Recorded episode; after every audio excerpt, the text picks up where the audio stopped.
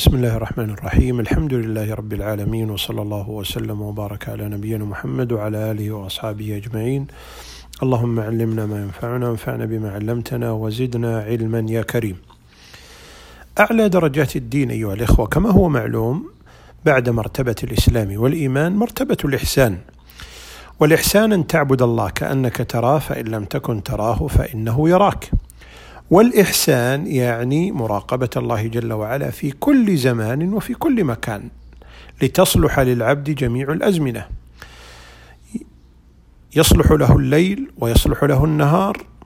ولو قيل له بأن القيامة يوم غد ما وجد للعمل الصالح مزيدا.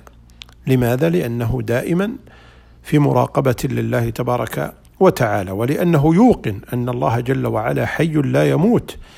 وأنه الذي لا تأخذه سنة ولا نوم ونعمه علينا دائمة لا تنقطع.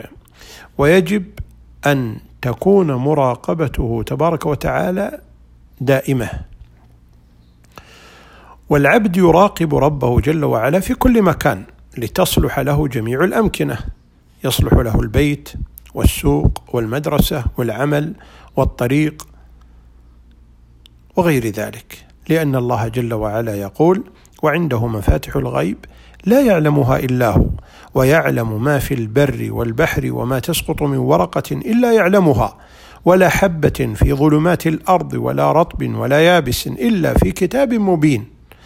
ويراقب العبد ربه جل وعلا في كل أحواله يراقبه في الخلوة والجلوة وفي الشباب والهرم وفي الصحة والسقم وفي الغنى والفقر وفي الفراغ والشغل يراقبه جل وعلا إذا كان في بيته أو في سوقه أو في عمله أو في الشارع يراقبه في السيارة والطيارة وغير ذلك يراقبه في الحضر والسفر يراقبه في كل أحواله وأموره لأن الله جل وعلا لا تخفى عليه خافية ولا تغيب عنه غائبة جل في علاه. ولنعلم أيها الإخوة أن حقيقة المراقبة تتلخص في ثلاثة أمور، الأول أن يوقن العبد أن الله جل وعلا يراه. وهذا اليقين يجعل العبد يتقن العمل ويأتي به على الوجه المطلوب. يقول الله جل وعلا: الذي يراك حين تقوم وتقلبك في الساجدين. ويقول النبي عليه الصلاة والسلام لرجل له قال له: أوصني قال أوصيك أن تستحي من الله عز وجل كما تستحي رجلا من صالح قومك كما أخرجه البيهقي في شعب الإيمان. وقد ورد أن رجلا راود امرأة عن نفسها فقالت له أغلق جميع الأبواب فأغلق جميع الأبواب التي بينه وبين الخلق فقالت له بقي باب واحد لم تغلقه. الباب الذي بيننا وبين الله. فارتجف ذلك الرجل واستشعر مراقبة الله جل وعلا فتاب إلى الله توبة نصوحا. ولا يتحقق أيها الإخوة الإحسان إلا بهذا الأمر كما في الحديث والإحسان أن تعبد الله كأنك تراه فإن لم تكن تراه فإنه يراك كما رواه البخاري. أي الأمر الثاني أن يوقن العبد أن الله جل وعلا يسمعه.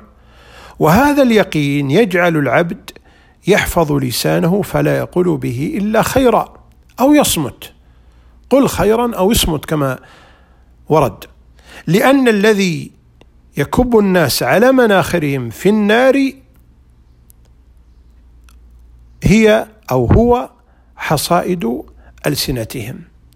وإن العبد لا يتكلم بالكلمة لا يلقي لها بالا تهوي به في جهنم سبعين خريفا والعياذ بالله كما قال النبي صلى الله عليه وسلم. ولذلك الإنسان يحفظ يحفظ لسانه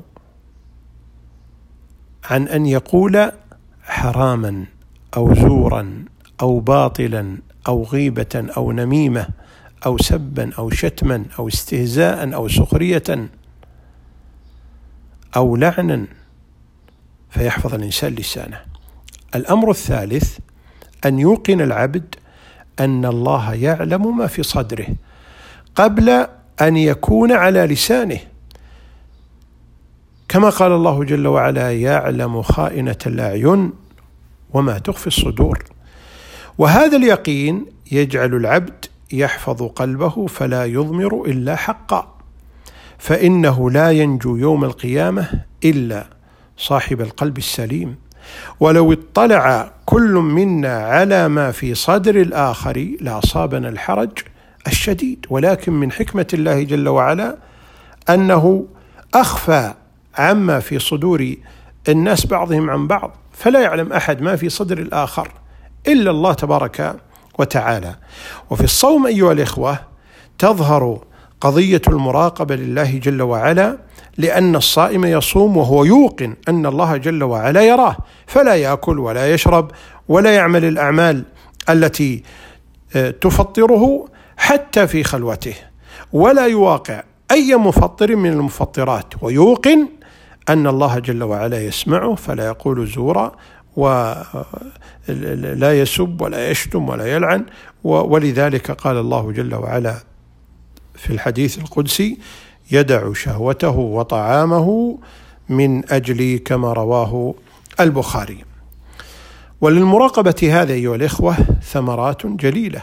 من ذلك إتقان العمل. إذا علم الإنسان أن الله جل وعلا يراقبه سيتقن عمله بلا شك. والإتيان به على الوجه المطلوب. يقول النبي عليه الصلاة والسلام إن الله يحب إذا عمل أحدكم عملا أن يتقنه كما رواه الطبراني في الأوسط وحسنه الألباني رحمه الله. أيضا من الثمرات أن الإخلاص أن المراقبة لله جل وعلا تورث الإخلاص لله تبارك وتعالى ويجعل الإنسان العمل لله تبارك وتعالى ويسلم بذلك من الرياء والسمعة. ومن ثمرات المراقبة ملء القلب بالخوف من الله. ومن خاف أدلج. ومن أدلج بلغ المنزل. ومن خاف الله في الدنيا كان له في الآخرة جنتان. وأمنه الله أمنا لا ينقطع. والله تبارك وتعالى قال ولمن خاف مقام ربه جنتان. نسأل الله أن يرزقنا وإياكم الجنة. من الثمرات أيضا الحفظ في الدنيا من الذنوب والمعاصي والفتن كما حفظ الله جل وعلا ليوسف عليه الصلاة والسلام الحفظ كذلك في الآخرة كما في حديث السبعة الذين يظلهم الله جل وعلا في ظله يوم لا ظل إلا ظله كما رواه البخاري لماذا؟